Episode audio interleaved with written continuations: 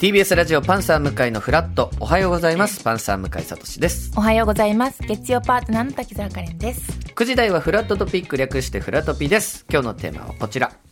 寒い冬の強い味方湯たんぽについて教えてはいこちら先週の2023年ヒット商品紹介という中で、いカレンさんがまあ2023買ってよかったものの中に、まあ、湯たんぽはい、もちろんです。を、えー使ってらっしゃるということをおっしゃってましたが、はいこれもう何個も持ってますか何個も持ってるんですよね、実は。この前先週見せていただいたのは、はいほんとちっちゃいそうなんです。多なん分かこれかなこれだと思います。こどれのぐらいの大きさっていうんですか、ね、 15センチの大きさっていうんですかね。ぐらいのやつです、はい家とかでもじゃあ手のひらそれもっと大きい、はい、家のは2リットル入入るやる、つあの、お湯が入るは湯たんぽがあって、それはもう絶対寝るときは、その2リットルを貯めてやってますしあ、それ布団の中に入れて中に入れたり熱すぎないですか、まそんなことないですか、全く熱きないです。お湯なので入ってるものは。はあ、あの自分で調節もできますじゃないでそすれか。が温度何度ってねあとは足の湯足専用の湯たんぽっていうのがあって、はい、足のスリッパの中にお湯を入れるえ湯たんぽがあるんですねスリッパ自体にお湯を入れるところそうがなあんるでっすてことですかそうなんですスニーカーみたいになってて横側に穴が開いてて、そこにお湯を入れてだからそれパチパチパチパチ動くと歩くん ですよあのどういうことこうすると音が鳴るんですよあ水の音ってことウォーターベッドのスリッパ版みたいな感じで寝る時は外しまじすゃないけど、はい普段歩いて本当そにう部なんです屋でっていう時は使うってこそうとですね歩くとうん靴になる、なるほどなるほどあそうですそうこういう今ねネ赤いットの画像で見せていただきましたけどこれが本当にいいんですもうみんな持ってるぐらいへえいやだからいろいろ湯たんぽもはい種類があるといありうこますとなので、えー今回はですね湯たんぽについて、えー教えていただきたいと思いますこちらのコーナーの進行役はこの方ですおはようございます。あの、本当にあの、迷惑でなかったら全然断っていただいてもいいです。そうお時間あれば10時前ぐらいまで、そう途中お天気の話してもいいですし、本当よければ湯たんぽの話聞いてください。どうも月曜リポーターの GAG ひろゆきです。ない です持たないでクッション言葉多すぎクッション多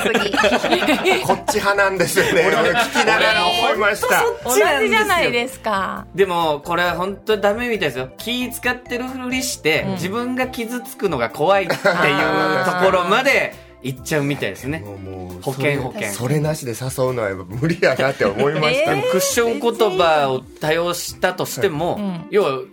こう,、ねそう見でつすよねけられましたもんねあ僕ははい奥様がね、結婚い、していらまっすしもゃいんねますから、はいろんな例がありいろんなパターますよンがありますはいクッション好きの女性もきっといるはずです。世界にはいっぱいいますかわかららないですけどね、えーはい今回、えー湯たんぽについてしろ調べてみたところどうやら湯たんぽ密かなブームになってるようなんです、えまずはですねそのあたりをお電話でお話伺ってみたいと思います、はい兵庫県尼崎市にございます湯たんぽメーカーマルカの藤田さんにお話を伺いたいと思いますもしもしあ、もしもし。おはようございますおはようござあいりまがとうございおはようございまます。マルカの藤田と言います。お願いしよろますしくお願いしますす。お願いしますさあ湯たんぽメーカーのマルカさんマルカさんではいつ頃から湯たんぽをお作りになってるんでしょうかそうですね。あの、創業は大正12年なんで、西暦で言うと、まあ、1923年からなります。 1923あもうまさに100年、はいそうですね。まあ、日本で一番古い金属の湯たんぽメーカーになってます。だから皆さんが湯たんぽって思い浮かべるあの金属のはいはい波打ってるやつを作られてるのがママルルカカささんんのそうだっそうでたすんだねどうですか湯たんぽの売れ行きはそうですね。あの、少し今、節電とか、あの、電気代を意識されてるのか、まあ、燃料費を意識されてるのか、まあ、去年あたりから少し、えーまあ、例年より売れてまして、そうですかえー去年は、あの、例年の1.3倍ぐらい売れてうます。ーんで今年はちょっと暖冬なので、まあ、どうかなと思っていたんですけども、先週あたりからどんどん寒くなってきましたんで、うんうんあの、まずまずの出荷をしているような状況ですね。確かにもう電気代灯油灯油もねとかねあーストー言ってブまし使たねうにもやっぱ値段が上がってるから、そうですねお湯を沸かしてっていううんのはめっちゃかいいですなり節電になりますもんね。まあいろいろなタイプ販売されてると思うんですけれども、一番売れている湯たんぽっていうのはどういうものになるんですかはい、えー一番、まあまあ、圧倒的に売れている商品っていうのが、えー金属の湯たんぽの、えー2.5リッターサイズですね。おおおかなり大きいですよまあ、ね。これがあそのうですねあた暖か,、えー暖かさが長持ちしますので、はあまあ夜からまあ朝まで暖かいということで、まあ、一般的なサイズとしては、本当にまあこれが一番売れているサイズなんですが、うんえーまあ、2年かな、あのー少し前にあの新商品として、まあ、小ぶりな600ミリサイズも、あのーうん作ったんですけども、うんまあ、最近ではよくあの小ぶりも、あのー売れていますんで、まあ、この2.5と600がよく売れてるのかなっていう商品ですね。だからこの600は本当持ち運びできるっていそうなんですうよことではいオフィスだったりとかでも自分で持ってって、まあオフィスがちょっと寒いみたいなことってありますもんね、絶対ありますよね。そういう時持ってってる方が多いのかもしれないでめっちゃす便ね利なんです。さあ素材としてはこれは金属は何を使われてるんですかはい、あのー、3種類あるんですけども、あのートタンとステンレスと、えーまあ、銅があるんですが、うんまあ、一番一般的なもの、まあ、トタンがあの2.5リッターサイズの準備はしていますんで、まあ、トタンがよく売れていますね。これ何か熱の伝わり方に違いがあるってことですかそうですね、あのまず金額が全然違ってはくるんですけどほもう、まあ、ステンレスや銅については、おそらく、まあ、購入する場合、1万超えてくるぐらいの金額になってはくるんですけども、はあまあ、サビに強かったり、まあ、うん抗菌効果っていうのがあったりしますんで、うんまあ、あの一般的にはあの、まあ、箱に入ったりもしているので、贈り物で、まあうん、送られたりとかいうケースが多いのかなっていうことで、まあ、数的には、えー買いやすいトタンの方がよく売れてるようなるなほど状況です。さあトタンがよく使われてるというのともっとよく使われてるというと、こう波形になっているものが多いと思うんですけど、うんこれは理由があるんですかあそうですね、あのーまあ、元はというと、まあ、湯たんぽ自体が室町時代から日本に伝わってはいるらしいんですけども、はいあのー昔は陶器であの湯たんぽがあったんですが、うんまあ、金属加工で湯たんぽを作るときに、どうしてもあの波打ち、まあ、強度があの不足するので、波打ちが必要ということで、うんまあ、金属で湯たんぽを作るっていうことに対して、まあ、波打ちがどうしても必要になりましたんで、まあ、本当に強度を保つために波打ちがついてまそす。うなんですね全部に理由がちゃんとねあるんですよね強度なんだそうでさすあね。こう金属製の湯たんぽ使い方などでなんか注意点とかってありますかはい、えー一応あの、弊社の湯たんぽ、金属の湯たんぽなんですけども、まあ、注意点というか、まあ、便利な点がありまして、あのーまあ、直接、直火で温めることができるんですよ。はえーまあ、ガスコンロであったりとか、うんえーストーブに乗せて、まあ、直接加熱することができるので、あ、うんまあ、おそらく、えー2.5リッターの湯たんぽを使おうと思ったら、家庭でまあ2.5リッター入る夜間っていうのがだいぶ少なくなってきてますんで、まあ、あのどちらかというと、まあ、ケトルで済まされたりとかうんされてる家が多いのかなと考えると、直接、まあ、湯たんぽが加熱できるということは、まあ、コンロの口数あれば、あの1つでも2つでも作れますし、うんまあ、家族がね、あのいる場合、湯たんぽ1個じゃ、あのまあ、足りないので、うん2つ、3つ作るときには、もうこの加熱、直接できるっていうことがすごく便利になってくるのかなと思いますし、あと、2.5リッターサイズについては、うんあの底面をフラットにしてるんですよ。うんで最近の家庭ではあの IH 調理器があのあーまあ、どんどん普及されしていますので IH も、対応してるんだそうですね、あの IH で、えー温めることもできるという、まあ、便利な機能もついてます。へえへ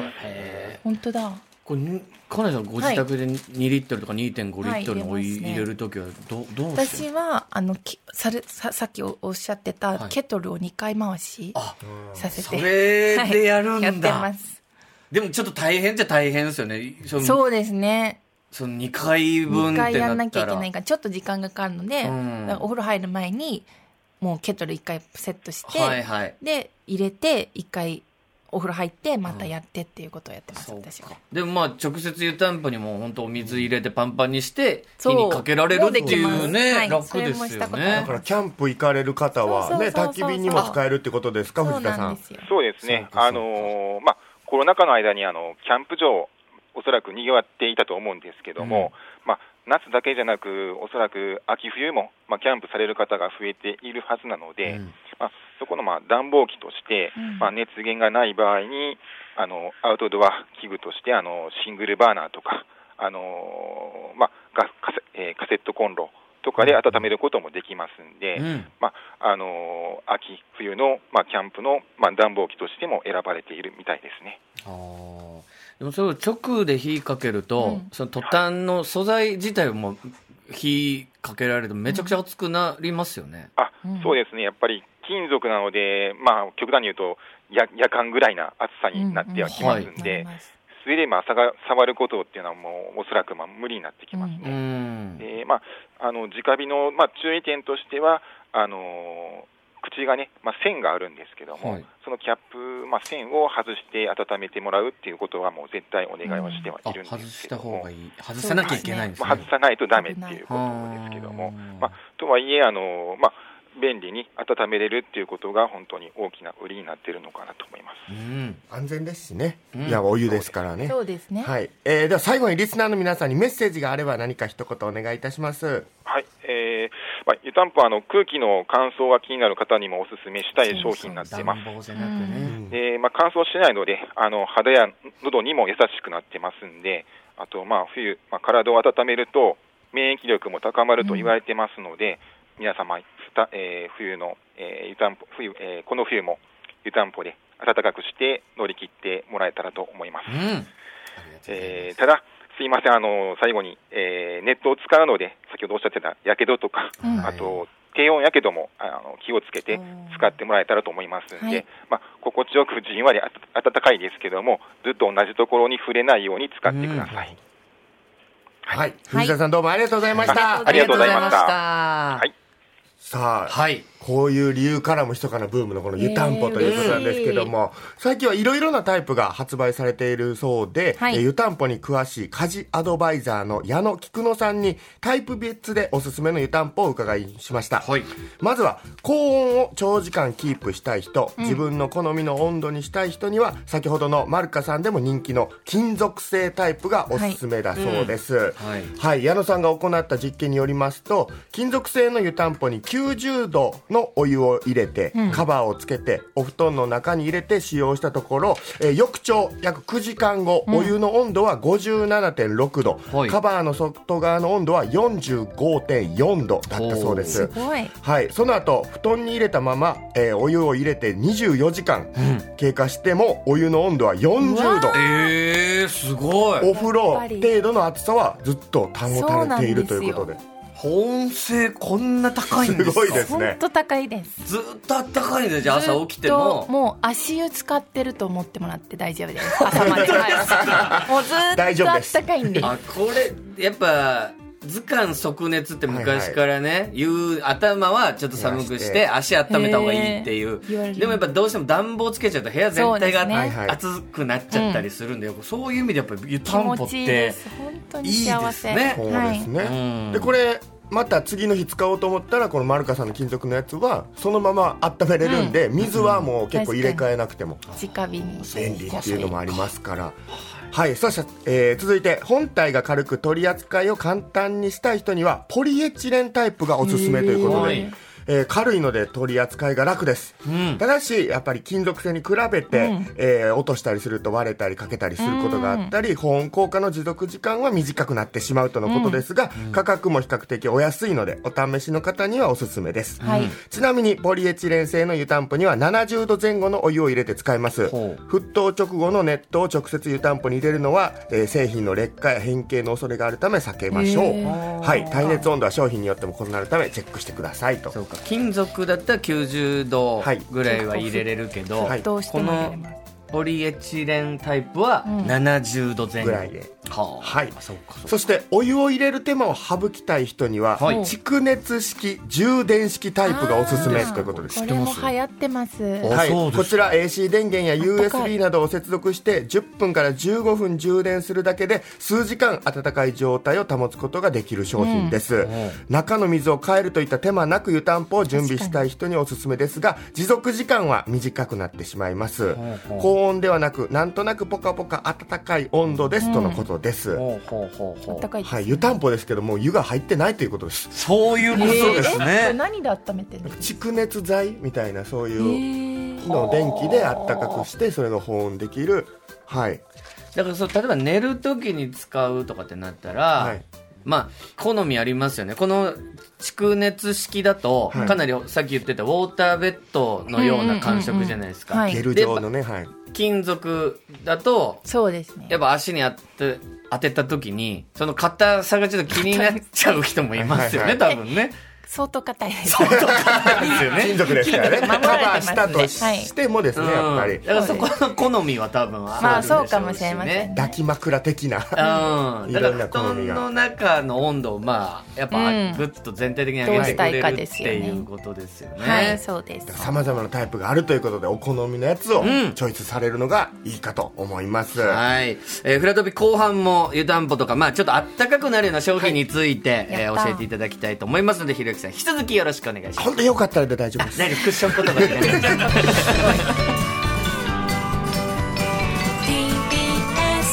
フラット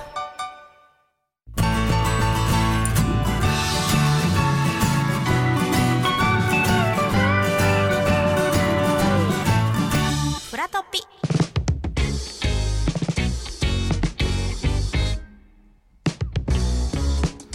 時刻は9時30分、TBS ラジオパンサー向井のフラット、おはようございます。パンサー向井聡です。おはようございます月曜パートナーの滝沢カレンですおはようございます月曜リポーターの GAG ひろゆきですさあ今日のフラトピーはこの冬おすすめの湯たんぽについてご紹介していますが、はいえーここからはリスナーの皆さんからも湯たんぽにまつわるメールをいただきましたのでご紹介させていただきます、はいまずは隣の大山さんからいただきましありがたとうございます。実家の83歳の母の湯たんぽは0円湯たんぽですえゼロ円はい容器は2リットルのお茶のペットボトルはあ。温めることができるタイプですはい。そこに夜になるとストーブにかけてあった夜間のお湯を少し冷まして入れます、はそれを古くなったカシミヤの下着の袖の部分で作ったカバーに入れて湯たんぽの出来上がりですあ。ほう朝になってもぬるま湯なのでそれで顔を洗いますほう。はいす ごなるほど。最初にこのお手製湯たんぽを見た時は貧乏臭いと思ったのですが、このペットボトルの大きさが足元になかなかいいのです、今は私も真似して冬はペットボトル湯たんぽを愛用しています、えへーー注意事項はくれぐれも熱湯は入れてはいけまそうせでんすねそうかそうかペットボトルだったら、ね、溶けちゃったり、うんまあ形変わっちゃったりっていうね。結構あのー X の方にもあのーそのお湯で顔を洗うっていう方をいらっしゃいましたね、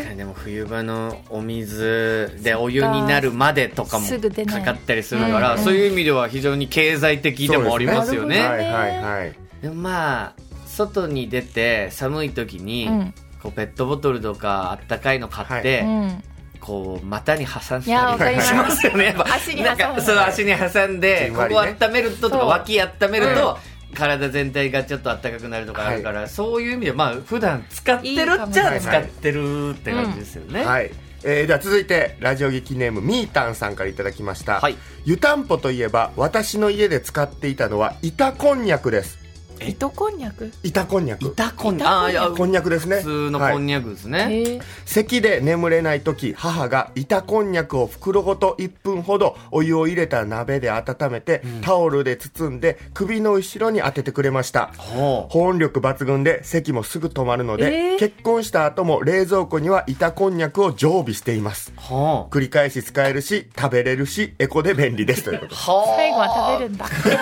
賞味期限が来たらじ朝ゃごはんないですかね、うん皆さんやっぱそういうので代用し知らたなかりったしてるんですねはいうまくやりますね皆さん皆さんうまくやられてますよこんにゃくかは本当はへえ匂いとかないんですかあまあ袋の中にそのそっか入ってるから大丈夫じゃないですかあうんじゃあさすがに直接いたこんにゃく巻いたらね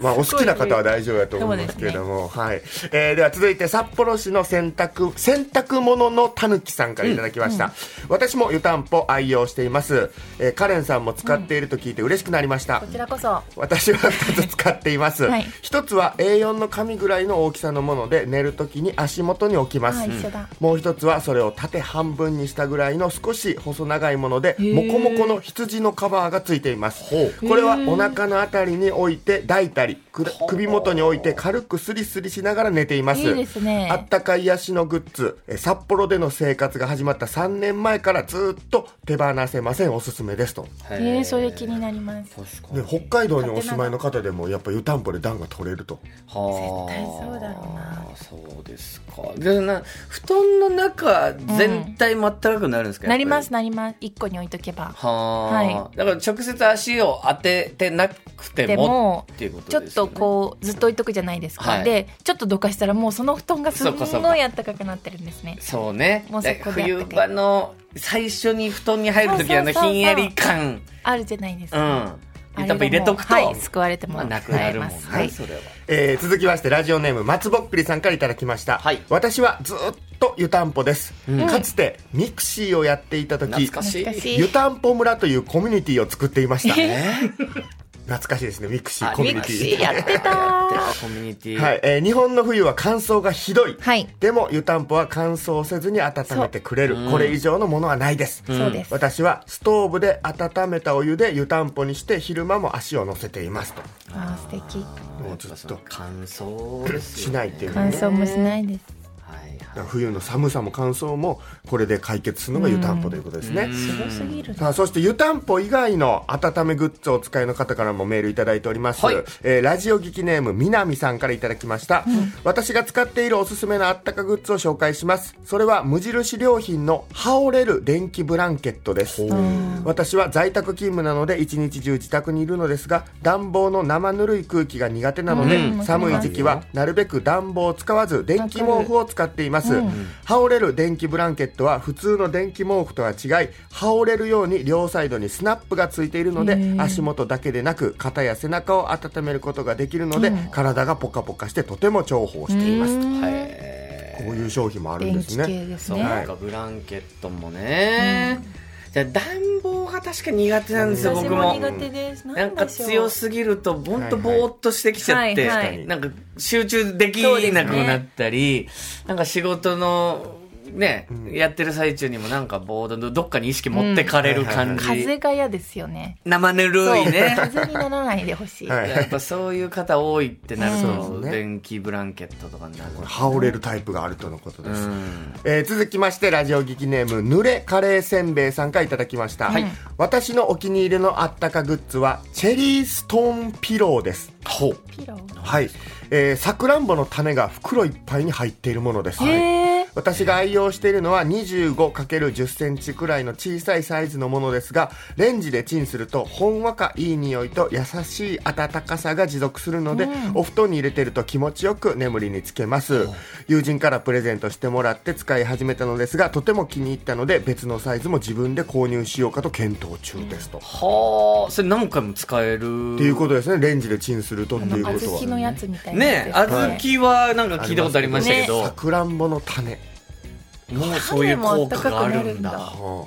保温力もじゃあへえ持続するってことなんです調べてみね。よでほんわかいい匂いもするとうねはあいいかもしれませんろろあるいい、ですいいね癒しグッズっぽいですね。ねえはい。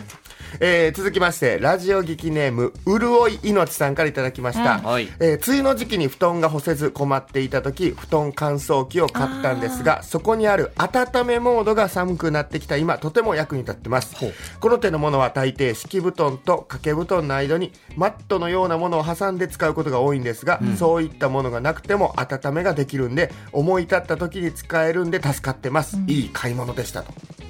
何ですかこれめっちゃすごいですあのありますねねわかんない意味布が。団乾燥機っていう、はいあおり布ますね団に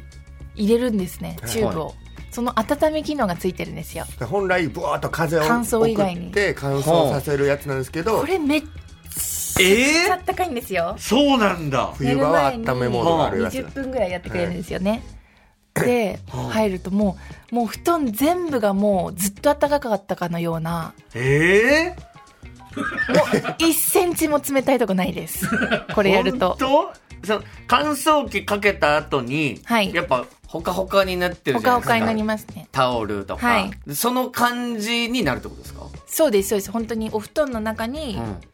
暖房を送ってるみたいな直接うん専用暖房みたいなものを布団の掛け布団の下にこう入れるんですええそれは本来別にあったかくするためのものではないあでもそこに温めが今はついてるの温めでモードがついたっていう冬に使うんです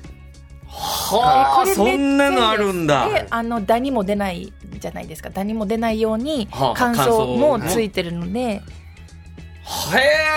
え知らこれなかっはた本当素晴らしいことですあそう使ってます使かってますこれも使ってますやっぱカレンさんためうん絶対知ってますね すごいこれは絶対に一家に一台ないのはおかしいそれぐらいおすすめ本当におすすめですお布団も綺麗になるしああそうか夏場も夏場は夏場でこう乾燥させてくれるし、うん別にあったかくしなくてそうですそもうです本来の使い方ですもんねそれがねあそれすごい冬場はあっためいいがんでプすラスされて本当にいいですこれもはいおすすめですす勉強になりましいい商品がたたくさんありますね、ありがとうございまそれすでは参りたいと思います、はいひろゆきの湯たんぽクイズ出た湯たんぽクイズひろゆきのというついてますけどもあの担当作家の矢野さんが湯たんぽにまつわるクイズを狭いですよ何でもできちゃうクイズになるようなことありますか それでは参りたいと思います。第一問はこちらです。はい古代のメキシコでは寒い時にあるものを湯たんぽのように使って懐を温めたそうです。そのために小さく改良されたと言われているのですが、それは一体何でしょうメキシコはい、メキシコです。といえばなんだそうですね、メキシコといえばっていうところももちろんかかっております。懐を温めるんですかはい、小さくした小さくした。はいはい、はい滝田さん。ショットグラスああはいーマジで確かにウォッカみたいなるみたいなねはいロシアではね、ロシア言いますけどテキーラかメキシコはサボテンでテキテキーーララねえではないではないですねはい滝沢さんあの多肉植物サボテン、はいいやじゃないですサボテン抱いて寝るっていうのね結スリリングではあり ますよね構ちっちゃくマなラカス違う チェリーストーンを入れた マラカ えメキシコといえばですかスいやちょっとこれはねメキシコといえばでご存知の方もいらっしゃるかなっていう感じなんでそんなメキシコとイコールでピンと浮かぶもんではないかもしれないですけ世ども界中にありますか世界中にあります日本にももちろん今こう使ってる方いらっしゃいますかその使ってるっていう表現は後々あの向井君が燃え上がる予想なのでちょっと燃え上がる使うという表現は良くないんですよただこれを懐に入れて温めていたそうです、はいタコスメキシコといえばね食えよ朝起きた暖ら取るために作んなよタコスサルサソースでもう腹べっちょべちょやってますけどかなんだろうあえ ラマ違いまあー動物系犬すの中でチワワ正解、おーだから使うが炎上するってそういでうすそういうことかだからえー品種、品犬種改良した寒い時に抱っこしやすいように小さいサあイズでにもそれ改だ良さ聞れいたたことあるチワワはあメキシコ原原産産なんですなねんだチワワはチワワはメキシコが原産とされている犬で、まあ、番犬としてだけではなく確かにこの暖も取るようにへー抱いて寝れるようにチワワメキシコって寒いんですね確かにでも暑いイメージですけど、ね標高が高いからそうかグッと下がる時には気温が下がっちゃうから、チそのワワ時もに寒そうなんだじゃあ昔は大きかったんだチワワ、犬が大きかったのをそうなんちでょっすとねこうで抱きやすいようにちっちゃく、えーはあそういうことすごい,、すごいちゃなんとクイ歴ズ史ががす古代メキシコから湯たんぽどうごい何を検索窓に入れればこ の情報問題が作れるのかすごいで一す生見ねつからないでは続いて第2問はこちらです、湯たんぽを愛用するのは日本人だけではありません、はいイギリスでは昔からベッドウォーマーやホットウォーターボトルと呼ばれ冬の日用品として親しまれています、そんなイギリスで最近流行している湯たんぽが悠々ボトルという名前なのですが、日本のものとは明らかに違う特徴がありますそれは一体何でしょ悠々う悠々ボトルですそれ英語ですか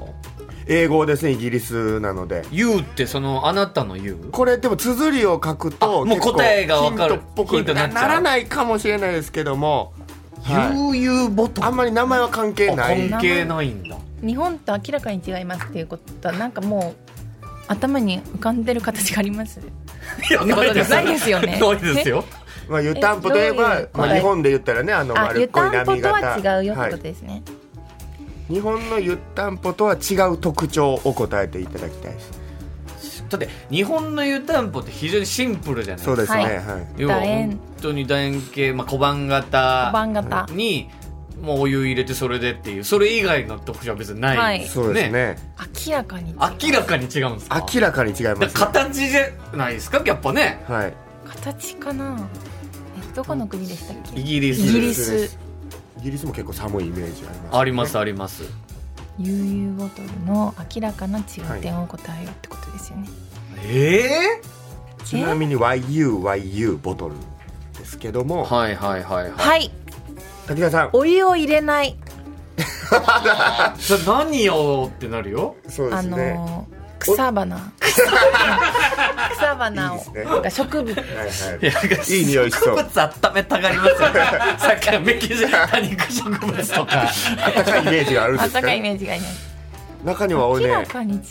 お湯を入れるのはお湯を入れるあお湯はお湯ですねお湯はおい湯入れるけど、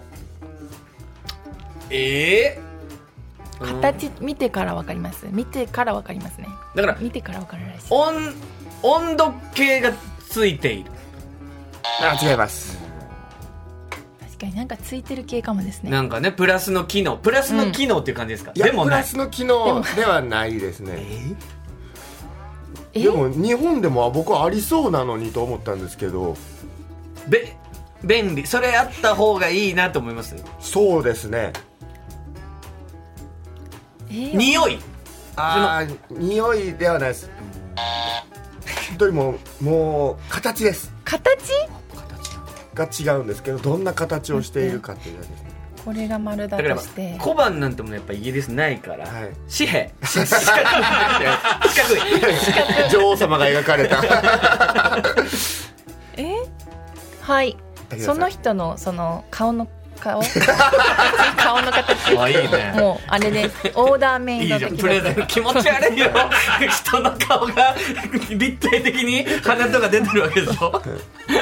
顔型顔さ型あ正解は、はいとっても長いですええーゴとっムてでもでき長いゴムでできたチューブ状の湯たんぽえで長さが8 0ンチ近くあるめっものちでゃ良くないですか首に巻いたり腰に巻いたり温まることができるといえーう最、高ですねはあこれえ日本になないいんんですかねありそうですけどなんかあの冷やす系のやつはね首に巻くこういう形のやつありねますけ夏ど、場とか今マジでみんな持ってますもんね、はいそれのマフラーへーストール、はあ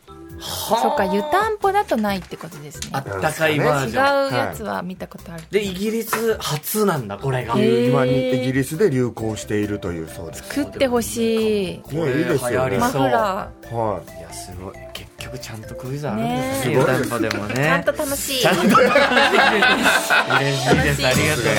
すございますえー、ということで皆さんぜひあったかグッズ、はいこの冬使ってみてください、ひ秀樹さんありがとうございましたありがとうございました。 TBS ラジオポッドキャストで配信中ゼロプリラジオ聞くことできるパーソナリティは LGBTQ ハーフプラスサイズなどめちゃくちゃ個性的な4人組クリエイターユニット午前0時のプリンセスですゼロプリラジオもう好きなもん食べ な。好きなの何でも鍋に入れたら鍋なんだからマクド鍋に入れちゃおう。そしたら全部鍋おならが出ちゃったことを何て言いますかプリグランスバズーカ。ちなみにおしゃれではないよゼロプリラジオ笑ってるやん こんな感じになります。笑い方海賊になりますおうち最後にこの CM 聞いてるみんなに一言お前お前 なんで言った？ とにかく聞いてくださいゼロプリで検索ゼロプリラジオ毎週土曜午前0時に配信それではポッドキャストで会いましょうせーのほなまたゼロプリレディオ